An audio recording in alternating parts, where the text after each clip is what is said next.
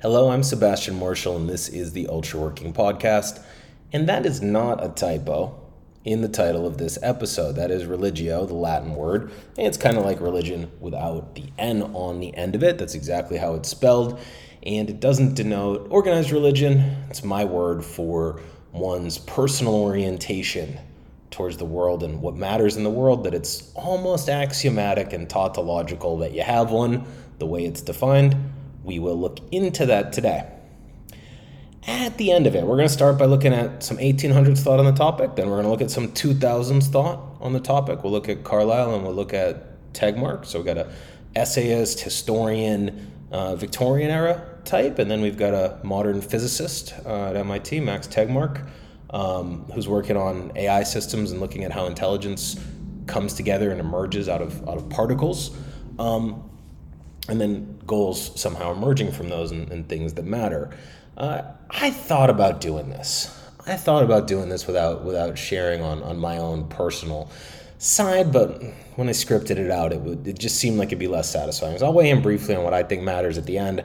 I'm not trying to convert nobody to nothing. I, you know, it's what I do. It's the standard I try to live up to. Um, when I wake up, it's something I come back to over and over again.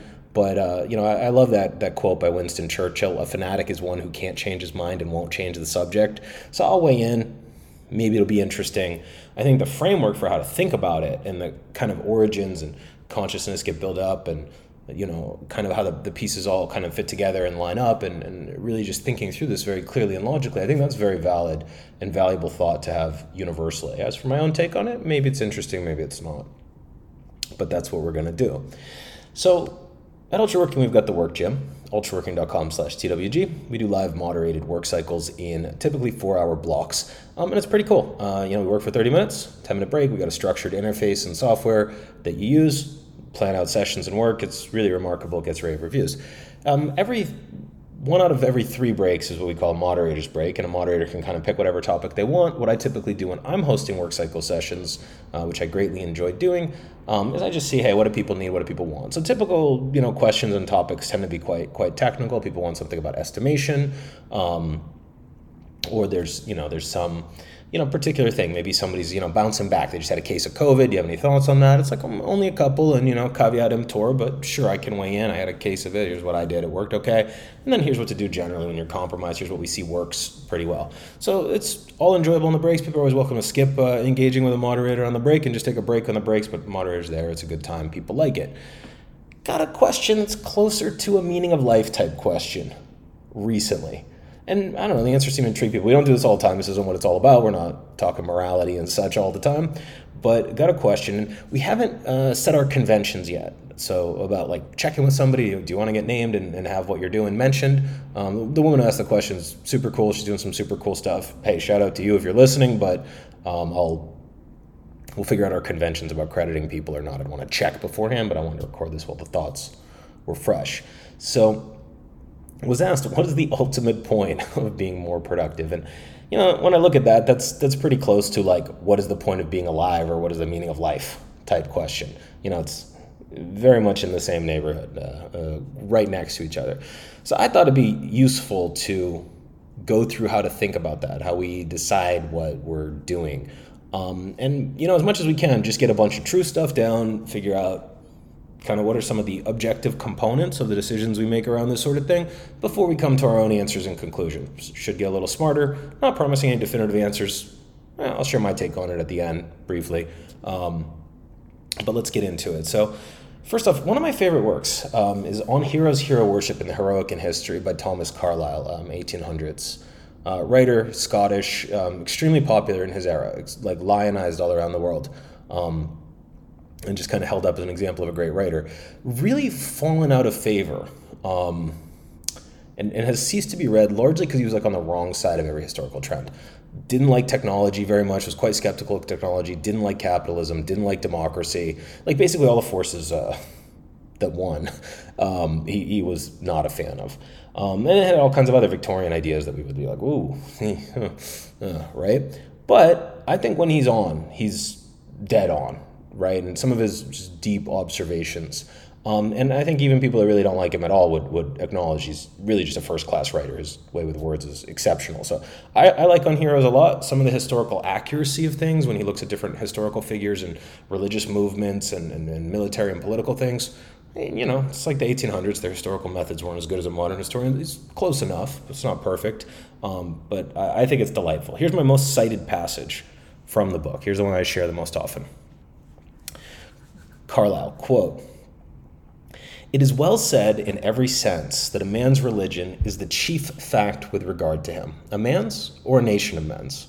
By religion, I do not mean here the church creed which he professes, the articles of faith which he will sign, and, in words or otherwise, assert. Not this wholly, in many cases, not this at all. We see men of all kinds of professed creeds attain to almost all degrees of worth or worthlessness under each or any of them. This is not what I call religion, this profession and assertion, which is often only a profession and assertion from the outworks of the man, from the mere argumentative region of him, if even so deep as that. But the man but the thing a man does practically believe, and this is often enough without asserting it even to himself, much less to others. The thing a man does practically lay to heart and know for certain concerning his vital relations to this mysterious universe and his duty and destiny there. That is, in all cases, the primary thing for him and creatively determines all the rest. That is his religion. And Carlyle goes on to say, or his skepticism and non religion, right? So he's almost putting it axiomatically that, you know, how did he put it? The thing a man does practically believe. By man, he means human. The thing a person does practically believe, and often enough without asserting it to oneself, much less to others, practically lay to heart and know for certain concerning one's vital relations to this mysterious universe and duty and destiny here. It's the primary thing and determines all the rest. And like, hey, I have no duties, or like it's just a big party, or it's like a, a, a clown show and it's absurdism those are also outlooks. Those are also what Carlyle calls religion.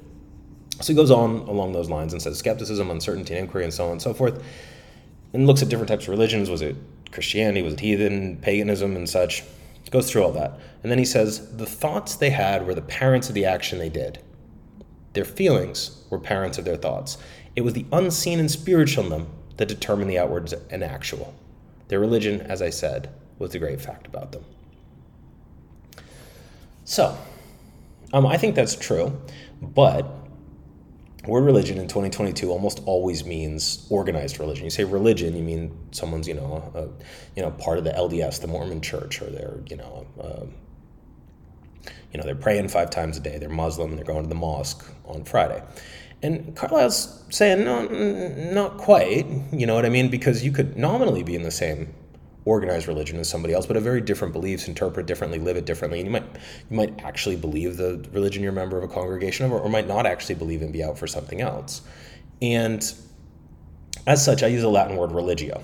There's a precedent for that. There was a a book similar era, Religio Medici, the religion of a doctor, Medici's doctor, um, in Latin, that an Englishman wrote about his personal interpretation of Christianity. So religio medici is like, hey, it's my religion, right? Religio medici. So I, I use religio as the word about like, so what's up? You're in the universe. You got anything going on? What what what's the point of being here? And I don't know is an answer, and there is no point is an answer. So cool, that's your religio. There's no point to being here, and no duties, and nothing matters. Is religio just as much as devout Christian or so on, right? So that's interesting, and I think that's pretty much true. Carlyle goes through, and in, in the book on heroes, he explores where, where do these religions come from. It seems like groups of people tend to believe them together. Not everybody has their own exact individual thing. There's always people that do, but most people don't. They groups of people that believe the same thing. His answer to that is, is what he calls a hero, sometimes called a Carlylean hero, which is, you know, that's like Confucius in China. He's like, cool, here's the foundations of a thought and then people adopt it for a variety of reasons. Um, and so he goes into that, and yeah, it's a lovely book. It's a great read. So sometimes people have a sense of what this is, and sometimes it's kind of murky, right? I think that's true. I think the religio point is true. I think it is one of the chief creative determinant facts about people, and uh, I also think for, for groups of people um, that share the same religio, I think it matters a lot, right? And again, religio is not organized religion, it's what you actually really deeply believe. Um, and for some people, it's like, hey, I want to spread as much joy as possible. And for other people, it's like, life is just a disaster that I need to get through day by day. And these really just affect all sorts of things about one's life and how one converses and what one chooses to do or not do and how one assesses risk. It has really profound implications on, on everything, really, uh, when you think about it. All right. But let's get a little more modern. So, um, relatively much more recent book by Max Tegmark called Life 3.0. It's a book about artificial intelligence. Also lovely book. First book I typically recommend um, to somebody that wants to learn about um, some of the elements of AI and, and why it might matter he has this whole thing about goals, right? And, uh, you know, he starts off like this, right? He says, uh, let's first explore the ultimate origin of goals. When we look around the world, when we look around us in the world, quoting Tegmark now, some processes strike us as goal oriented while others don't. Consider, for example, the process of a soccer ball being kicked for the game winning shot. The behavior of the ball itself does not appear goal oriented and is most economically explained in terms of Newton's laws of motion as a reaction to the kick. The behavior of the player, on the other hand, is most economically explained, not mechanical, mechanical, mechanistically, in terms of atoms pushing each other around, but in terms of her having the goal to maximize her team's score. How did such goal oriented behavior emerge from the physics of our early universe, which consisted merely of a bunch of particles bouncing around seemingly without goals? Intriguingly, the ultimate roots of goal oriented behavior can be found in the laws of physics themselves and manifest themselves even in simple processes that don't involve life. Super fun book, Life 3.0, by the way. So, Tegmark walks through a bunch of stuff. It's a long chapter. I'll give you the might be wrong. Should probably check the source material paraphrase, but I did reread it before making my notes here. Basically, seems to be a fundamental property of the universe. This is where I might be getting the language wrong. Um, uh, entropy, right? So things break over time and don't spontaneously reform, right? That's that's entropy. Ice melts in absence of, uh, you know, more mm, heat reduction. You know, all else being equal, if ice is in a room, it melts, doesn't just spontaneously reform. You drop a glass, it breaks, it doesn't reform back into being glass, whatever, entropy, part of entropy, right? Um, Tegmark's like, hey, nature's apparent goal is to create entropy. And, and Tegmark said, and I had the exact same reaction, that he found it depressing when he first heard it. He checked other scientists like Lord Kelvin back in the 1800s when he was doing some theories on entropy. Was like, this is so depressing, right? And entropy is just like a depressing thing. Like uh, the whole thing is slow, everything is slowly falling apart. Entropy. Now, I feel the need to weigh in for a second here. It is by no means proven that entropy can't be reversed. I just have to say that. Like, and if somebody's made a proof, then freaking show me a proof. It's a bunch of statistical observations, but show me a freaking proof. Until somebody nails down exactly where the stuff from the Big Bang came from, I'm not sure that there can't be another one. And furthermore, we've got billions of years to figure it out. So, like, I'm not listening to this. We're guaranteed to have the party end. But, all right, I'm injecting my own take on that. But so Tegmark's depressed about entropy. I think uh, people look into it often have that reaction. But then he says, but gravity, gravity works differently, right? He says gravity seems to have a quite unique, I don't know if property is the right word, unique property or unique place um, in the forces of the universe in physics. And um, he says, well, entropy is making the universe more uniform and boring. Entropy just flattens everything out. Everything just turns the exact same nothing, right? Gravity, on the other hand, is making it more, quote, clumpy and interesting. So Tegmark's like, hey, just when I was getting bummed out about entropy, I'm like, hey, gravity's pretty cool though. So you got entropy is like breaking everything, but gravity is creating places where there's stuff and interesting stuff can happen in those places because of gravity. And then Tegmark flags energy dissipation, right? Um, and then dissipation driven adaptation, and then life.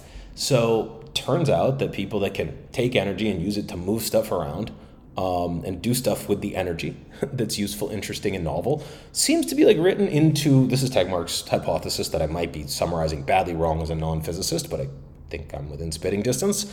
Uh, that it's like built into the laws of the universe that particles can take energy and do stuff with it, and doing stuff with it lets them do more stuff, which then lets them do more stuff. So, like the necessary preconditions to life were written into the laws of the universe, which kind of makes sense because there's life here and physics is a thing, and you know, so that would make sense. I'm summarizing where I'm on solid ground. I'm quoting Tegmark, and where it's like, what is this guy talking about? I'm a physicist. This is eh, this that's all me. So, I'll, you know, buyer beware. Um, but then, so Tegmark says, so hey, in biology, there's particles arranging themselves to use energy, and then those particle arrangements that can make copies of themselves use more energy, and they can use the energy to make copies of themselves. And there you go. I mean, now we're probably at the doorsteps of life at that point. But copying runs up against limits. At some point, there's space or energy limits, um, and then the particle formations compete with each other, and the ones that are better at processing the energy efficiently, moving around faster, doing whatever you need to do as life, um, go, and thus Dar- Darwinian evolution had begun. Right? So, quoting Tegmark again to be bound back on solid ground. So, so right, so we goals, some stuff's goal directed, others aren't. That might be in the laws of physics themselves. Entropy, flattening everything out, creating entropy, depressing, but gravity, making things clumpy and interesting, energy dissipation, dissipation driven adaptation, things that can dissipate the energy, can use the energy to do stuff and dissipate it, life, particle arrangements, copying themselves, copying runs against limits, evolution. Okay, now Tegmark. Quote Among today's evolved denizens of Earth, these instrumental goals seem to have taken on a life of their own. Although evolution optimized them for the sole goal of replication, many spend much of their time not producing offspring, but on activities such as sleeping, pursuing food, building homes, asserting dominance, and fighting or helping others, sometimes even to an extent that reduces replication. Research in evolutionary psychology, economics, and artificial intelligence has elegantly explained why. Some economists used to model people as rational agents, idealized decision makers who always choose whatever action is optimal in pursuit of their goal. But this is obviously unrealistic. In practice, these agents have what Nobel laureate and AI pioneer Herbert Simon termed, quote, bounded rationality because they have limited resources. The rationality of their decisions is limited by their available information, their available time to think, and their available hardware with which to think. This means that when Darwinian evolution is optimizing an organism to attain a goal, the best it can do is implement an approximate algorithm that works reasonably well in the restricted context where the agent typically finds itself. Evolution has implemented replication optimization in precisely this way. Rather than ask in every situation which action will maximize an organism's number of successful offspring, it implements a hodgepodge of heuristic hacks, rules of thumb that usually work well. For most animals, these include sex drive, drinking when thirsty, eating when hungry, and avoiding things that taste bad or hurt. All right, then Tegmark goes on to note that these rules of thumb often fail in situations they weren't designed to handle, such as when rats eat delicious tasting rat poison, etc. All right. So Tegmark builds up from the physics, most of which is you know somewhat technical, and I'm not going to just read Tegmark. So you know you can you can look it up. I recommend it. Life 3.0, great book. Um, and then he gets into okay, there's you know there's uh, you know evolutionary competition and then bounded rationality. All right. Then Psychology, the pursuit of and rebellion against goals. This is Tegmark again. Quote In summary, a living organism is an agent of bounded rationality that doesn't pursue a single goal, but instead follows rules of thumb for what to pursue and avoid. Our human minds perceive these evolved rules of thumb as feelings, which usually, and often without us being aware of it, guide our decision making toward the ultimate goal of replication. Feelings of hunger and thirst protect us from starvation and dehydration. Feelings of pain protect us from damaging our bodies. Feelings of lust make us procreate. Feelings of love and compassion make us help other carriers of our genes and those who help them, and so on. Guided by these feelings, our brains can quickly and efficiently decide what to do without having to subject every choice to a tedious analysis of its ultimate implications for how many descendants will produce. Okay, by the way, Tegmark goes back and forth between being like, wow, awe inspiring, great future, and like, hmm, hmm, all right. But then Tegmark gets to the kicker, and I read this paragraph, and you know, you, it's really, you know, he builds up right from like, okay, in physics, right? There's like laws, and there's entropy, and there's gravity. And entropy's work in one way, and gravity's to some extent work in the other. And there's energy dissipation, dissipation-driven adaptation in life, and particle arrangements using energy and then copying themselves, and Darwinian evolution and then bounded rationality, and then from there on to psychology. And then the kicker. Quote, although such reward mechanism hacks sometimes go awry, such as when people get addicted to heroin, our human gene pool has thus far survived just fine, despite our crafty and rebellious brains. It's important to remember, however, that the ultimate authority is now our feelings, not our genes. This means that human behavior isn't strictly optimized for the survival of our species. In fact, since our feelings implement merely rules of thumb that aren't appropriate in all situations, human behavior, strictly speaking, doesn't have a single well defined goal at all. Huh. wow. Yeah. I remember reading that and I was like, whoa. It's important to remember, however, that the ultimate authority is now our feelings, not our genes. This means that human behavior isn't strictly optimized for the survival of our species. In fact, since our feelings implement merely rules of thumb that aren't appropriate in all situations, human behavior, strictly speaking, doesn't have a single well defined goal at all. Well, yeah, I mean, that's kind of a head trip, isn't it? All right, I want to flag.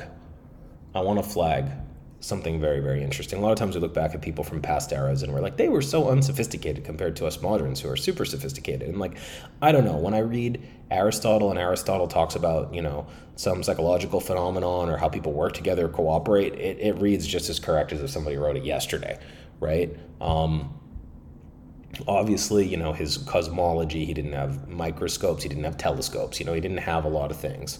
Um, so certainly on the, the, the things where better technical instruments would help, we're further ahead. But when it comes to really understanding human nature, I, I don't I don't know how much we've really rigorously progressed. So, you know, Carlyle, right? You look at what Carlyle he said. The thoughts they had were the parents of the actions they did. Their feelings were the parents of their thoughts. That's exactly what Tegmark is saying with like much more scientific grounding a couple of centuries later, right? It's important to remember, however, that the ultimate authority is now our feelings. you know, right? In fact, since our feelings implement, you know, right? so, what do we make of this? Kind of annoyingly, Carlyle drops that bomb there. Strictly speaking, doesn't have a single well defined goal at all. Then he switches into talking about AI again. And later he comes and looks at different ethical frameworks and things like that that we might adopt, and he like looks at some of them and he's pretty open-minded about just like hey here's a list of things we could conceivably try and here's where some of them might fail. Um, but he's pretty open-minded about it. But uh, honestly when, when, when tegmark's on about ethics not applied to artificial intelligence, just in general. I, I, don't think it's anything special. It's not bad or anything. He's a very, very smart, excellent writer. But you know, you go to the Stanford Encyclopedia of Philosophy and you look at their popular articles. It's, it's all it's just that, right? It's here's all the positions that you know someone's advanced at some point that seem even remotely plausible and, and sometimes even slightly implausible ones are, are in there. Um, and you know, people have been going back and forth about this forever. So, what do we do with this? Well I think there's a couple of things, right? So, if you buy this argument that uh, uh, feelings are a major arbiter of, of, of conduct, which seems correct, then probably two things you're going to want to do. You're probably going to want to understand your own nature and the situations that you uh, do things in and, and, and why you perceive, interpret, and, and feel the ways you do. And it's, it's probably worth if you're intuitive, you probably already do this or think you do this. Uh, if you're analytical, I think probably the majority of people listening to the show are more leaning on the analytical side, though I have immense respect for people with really great instincts and intuition. I like people like that a lot, even though I'm hard on the other side of the equation. That uh, you know, it's worth kind of studying this and, and trying to understand what your your base rates are. You know, some people are just like more excited than other people, and like, how excited are you, right?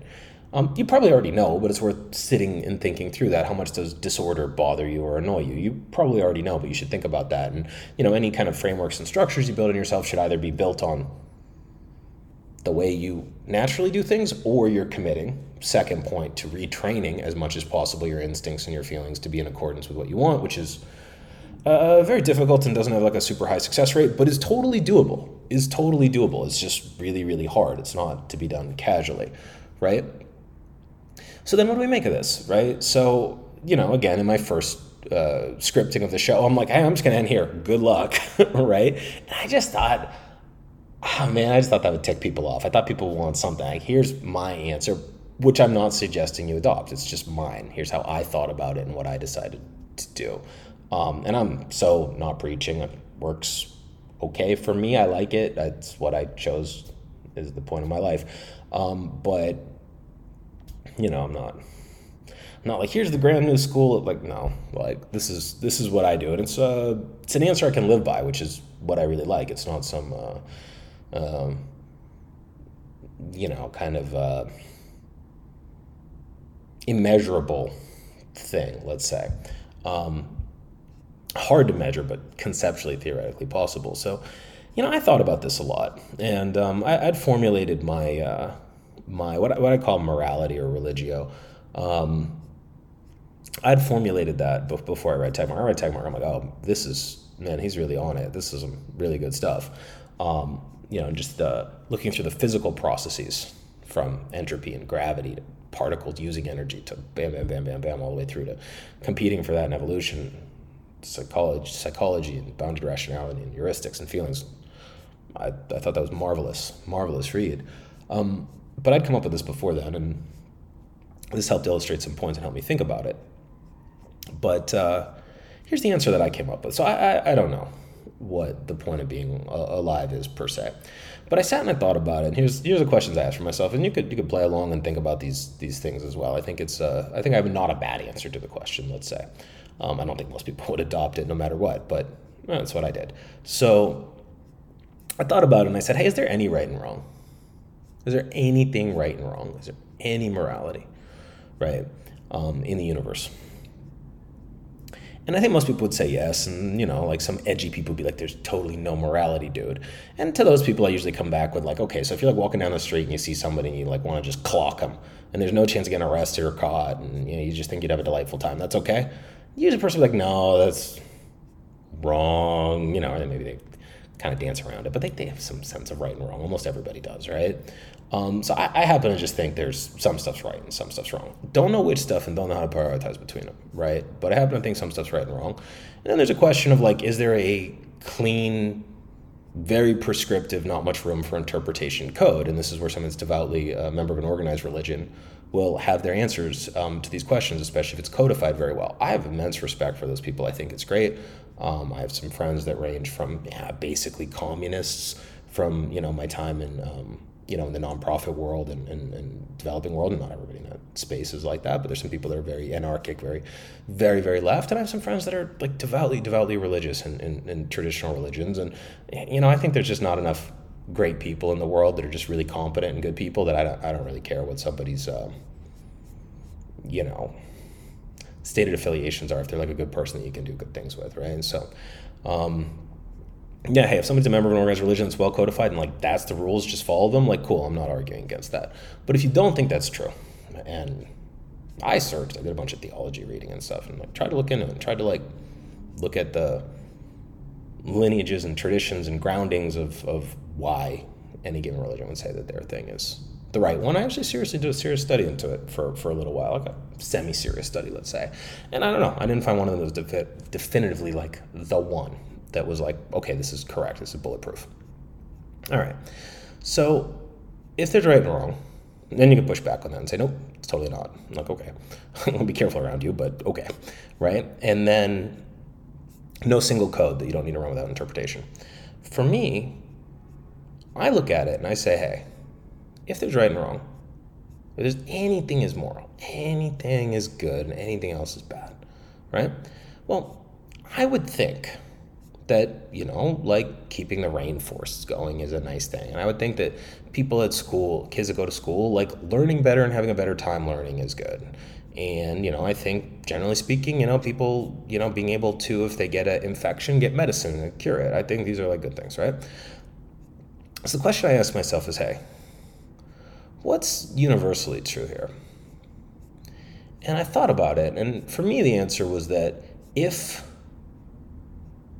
if if all intelligent and moral life went extinct, I don't think there would be any morality anymore. Now, I've talked about this with a few people, Usually just one on one. I'm not like a, hey, here's my thing guy, right? But when I talk about it with people, it's usually like as a question, like, hey, if a solar flare happened and just burned everything on Earth to nothing, right? Um, and you know, just stipulate for a second, there's no life anywhere else, uh, intelligent life elsewhere in the universe, just to make it simpler. It's doable if there is, but slightly more complicated. If all the life, if all the intelligent and moral life in the universe just went solar flare, asteroid, whatever, then would there be any right and wrong anymore? And my answer to that's no. Right? Does it really matter how much of the rainforest we preserved if the whole rainforest goes up in a solar flare? Does it really matter how much uh, the kid learned in seventh grade and that they had a nice time in seventh grade before the asteroid hit?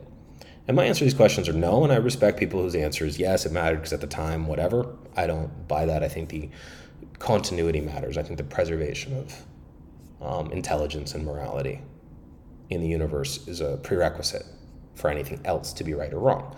Um, because who is the, you know, moral agent? You know, I mean, who is evaluating and, and judging these things? And you know, again, if you there's a deity and, and such, if you believe that with well codified rules, then that would be that's an okay answer. Like that's it's fine. That's a good answer, right? Um, in the absence of that, I think the survival and you know continued uh, thriving of uh, intelligent moral life is necessary. So I thought about that and I said, well, okay. I would like the things that I do to make ever so slightly fractions of a percentage point increases in our chance in our chances of survival and making it. I think we're in a pretty leveraged century, and I think individuals and strong teams, even very small ones, can potentially move the needle a lot. You know, so that's kind of the general direction I tack in. Um, and what I think about is what's going to make a really, really big difference. And certainly there's some engineering, and certainly there's some science. But also like better norms and, and, and structures in the world, more clear thinking, more logic, um, more you know, applied game theory, which tends to strive for cooperation um, behavior, where the best outcomes in a lot of the standard game theory problems are cooperation, but the defaults are defection. Um, so I looked at that. That's the first major precept, and I don't always every single day get up and do whatever I think is going to do the most, but uh, you know, monthly I really try to on a monthly level move things forwards, even ever so slightly, and eh, you know, who knows? Maybe if things break right, maybe a lot. Then the second rule, I've got some, I got a whole thing written out in logic and whatever.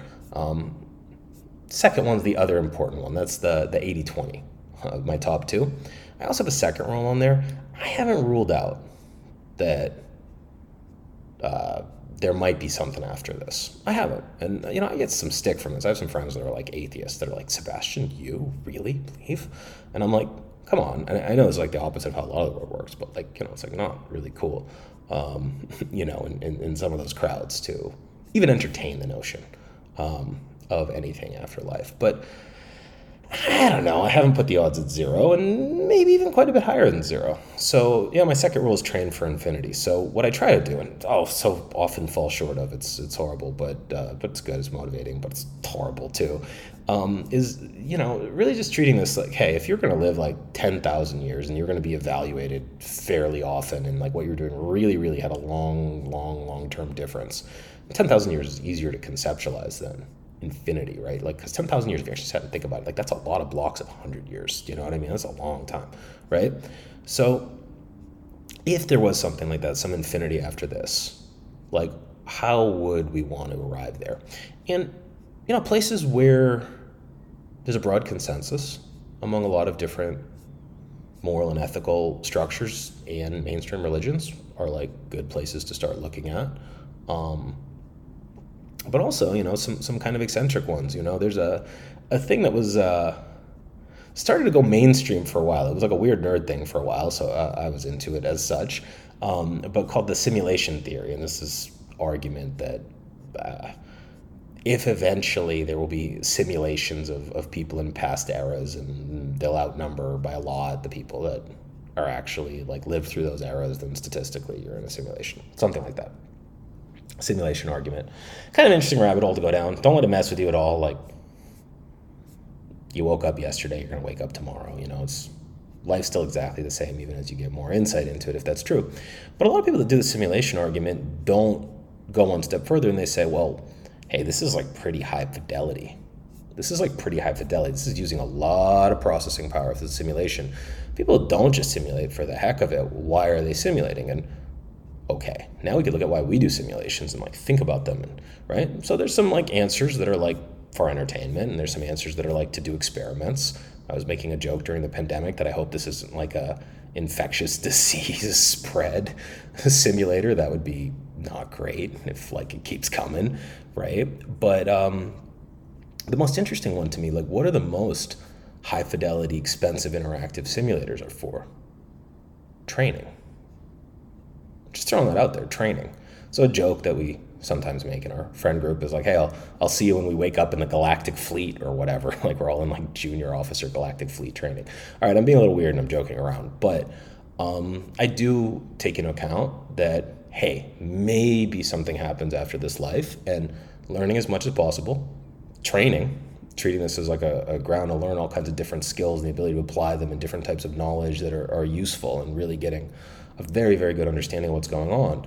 Um, and then just as much as possible, shaping your own character to be the type of person that people would want to work with, want to be around, um, and would, would respect and, and engage with and admire. I think those are good things to strive for. Do, do I hit my standards all the time? No. Uh, it's, it's a constant. It's a constant uh, iteration. It's a constant process of falling short and looking to do better, right? But yeah, those are my top two. So in terms of religio, right? In terms of religio, um, yeah, my top two are like, hey, I want to do things that actually have an impact on our survival. And every now and then I've mentioned this to somebody, and they've been like, that's very persuasive. Uh, like, what field is the most important one? And actually, I don't think it works like that. I think there's like probably like 30 to 70 that are credibly among the first rank of importance. Um, and then you should do just whatever you're most inclined to and most interested in those 30 to 70 if you held um, this worldview and this orientation.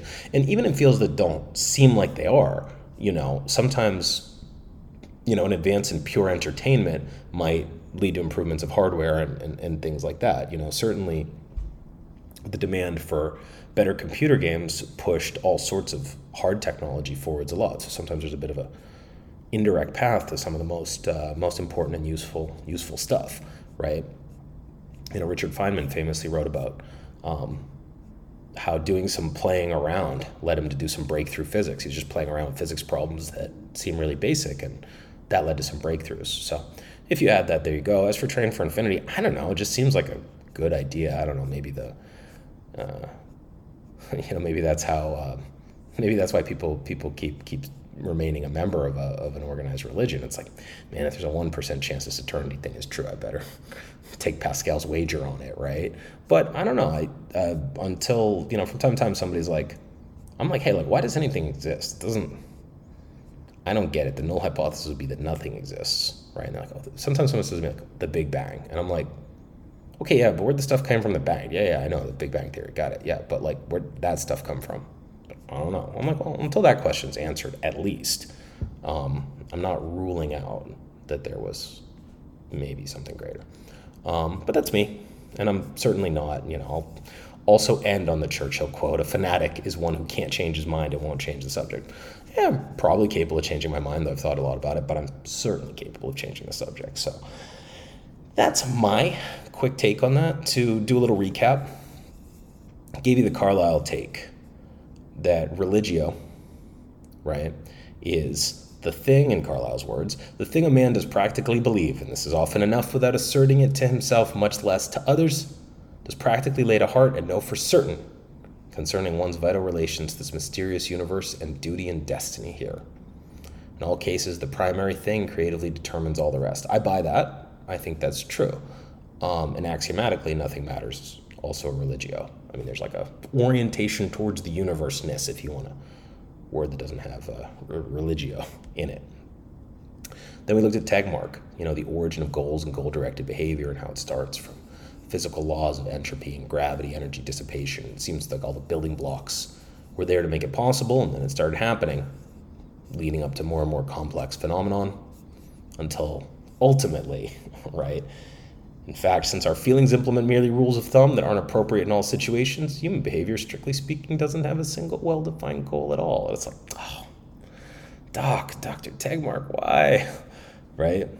And so there's different ways to navigate there, but I think just understanding that's the problem space and refining it. I think looking at and analyzing one's own instincts, feelings, and intuition, basic elemental personality characteristics to either do things harmonious with them or to realize that in this area it might be a stumbling block and needs to refinement and training and environment and structure and everything to work on, which is like a tough game that is like ideally not played if can be avoided, but as needed, one does it. Um, and then, yeah, at some point, uh, you know, one adopts, uh, you know, some structure of, hey, what really matters? Um, either one that already exists or, or kind of synthesizes or, or uh, derives um, theirs and lives by it. So, bit of one of the most abstract shows possible here, but hopefully very interesting. I'd like to say thank you for the question. And yeah, I think it's interesting to think about and to derive. Definitely recommend On Heroes. Bit of uh, tough Victorian English, but don't let it be intimidating. Tegmark, on the other hand, despite being rather technical, is very, very readable. And he's got a lot of charts and graphs and stuff in there, so I wouldn't audiobook that one. I would, um, I would definitely do that um, on a, a paper book or a Kindle book so that you can uh, you know look at all the illustrations and charts and stuff, some of which are, are quite good. Definitely both recommended. As always, thank you for listening. It's a pleasure, and I hope you're doing well in whatever you are up to this day, week, month, and year.